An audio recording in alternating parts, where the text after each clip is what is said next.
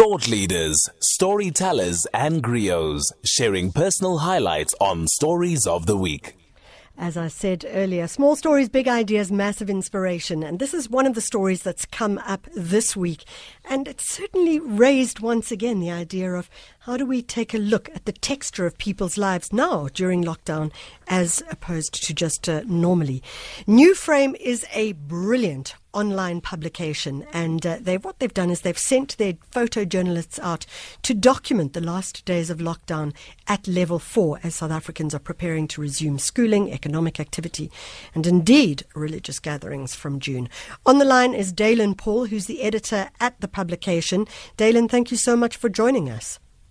Uh, hi, Michelle. I'm, I'm, the visual editor, not the editor. Well, so, vis- visual, visual editor, schmisual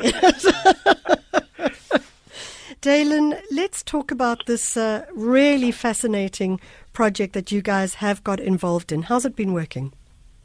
Uh, sure. It's been quite difficult huh? Uh, with the lockdown, um, having to all work remotely. Um, producing the news is, yeah, under these circumstances, is very challenging. Yeah, I can imagine. Specifically, mm. you talk about visual uh, editing and photojournalists. Yes. Yeah. Um, so, yeah, that's kind of our approach at New Frame is one of the things that we take quite strongly. Yeah. Um, and we think that, you know, like, for example, in the country with uh, 11 official languages, um, photographs can sometimes say a lot more than, than even very, very uh, powerful, insightful, well thought out text. This particular project, Taking to the Streets, Capturing Lockdown, talk us through it. Talk us, uh, for our listeners, some of the images that you guys have been working with, the things that have made you, you may, maybe that have made you think, wow, even as the editor, visual editor, but that you've just gone, okay, I get it. Yeah, look, so, um, I mean, our galleries have been a, a response to, sure, I mean, the, the lockdown itself. Yeah. So, um, the, you know, the majority of my photographers are, are freelancers, and, and so I was in a, I was in a, sure, a jam here because um, what do I do if, if, if I'm saying to people, your you your safety, you know, I can't let people out, I can't, you know, you've got to just stay at home and be safe. That also meant that there was no income.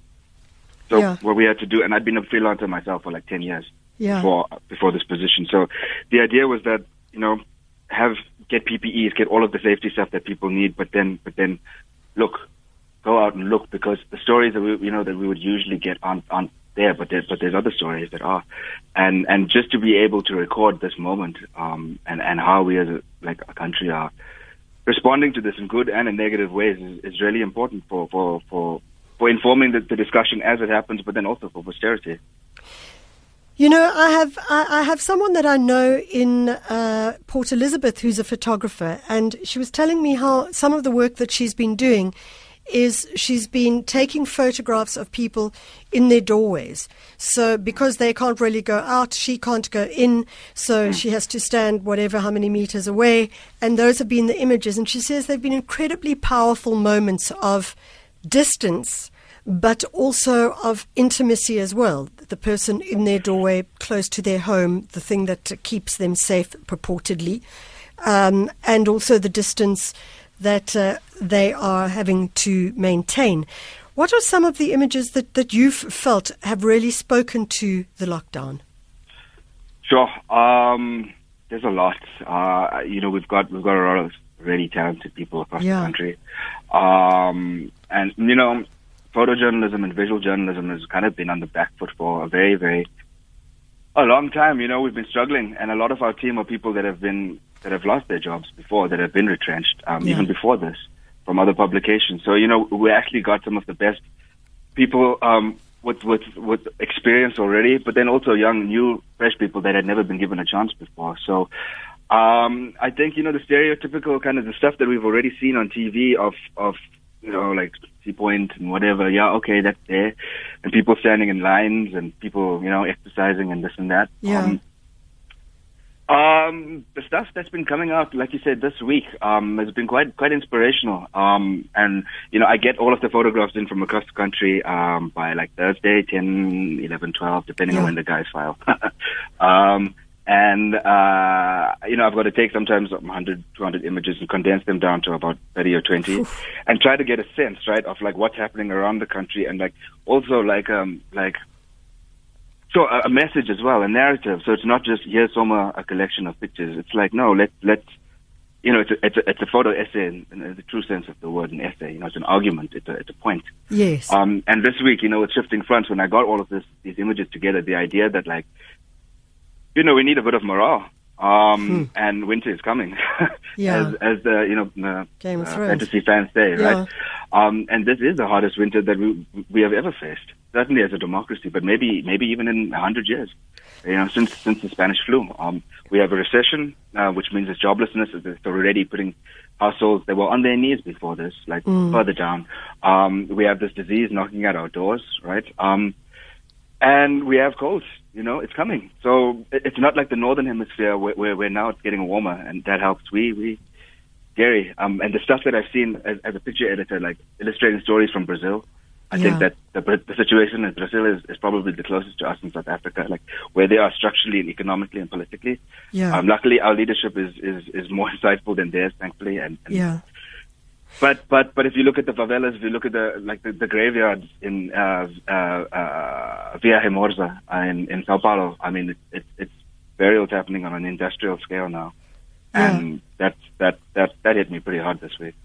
You know, Daylin, um, I'm I'm listening to you talk, and I'm I'm one of the things I'm wondering is how do we start to tell tiny individual stories in the media? Because I think that so much of the media is the big picture, and yet, you know, if we think of the fact that people go, okay, we have um, close on 600 deaths now in this country. But what does that actually mean? What does one death mean for one family?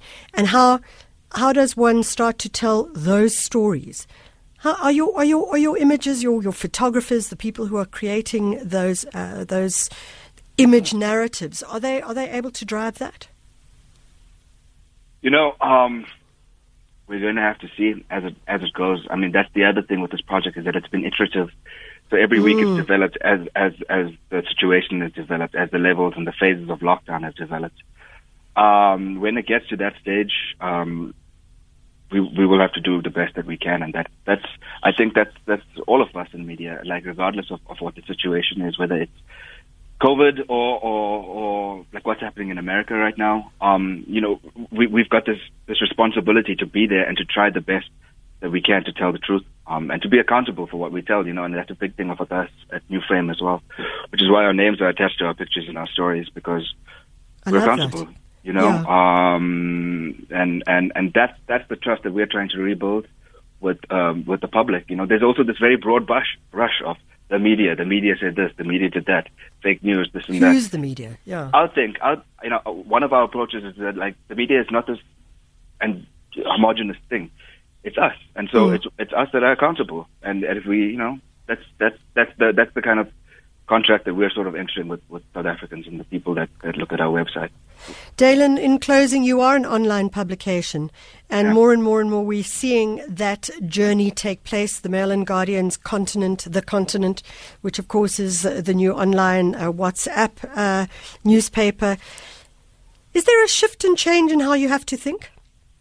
Oh, totally. Um, and I mean, even these these lockdown galleries was one of that. I mean, that's just a symptom, a short-term symptom of that. But um, you know, when we started this project off, I mean, we're we're not a we're not a news organization.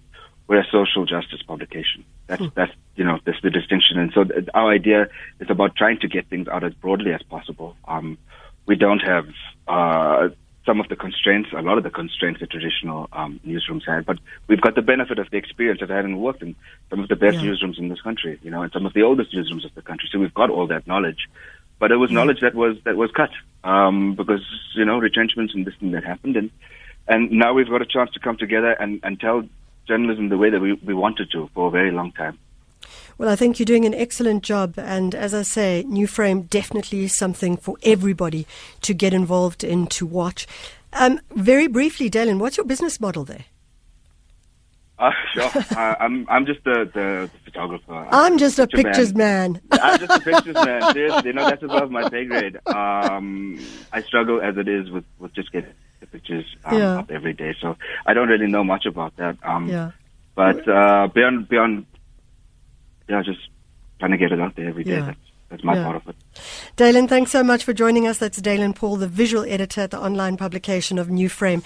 And if you do want to go and see the work that they do, just go to newframe.com. That's newframe.com. And uh, you can follow them on Twitter. You can uh, go online and just check out some of the storylines that they choose to take. And really, they are fascinating storylines and well worth following.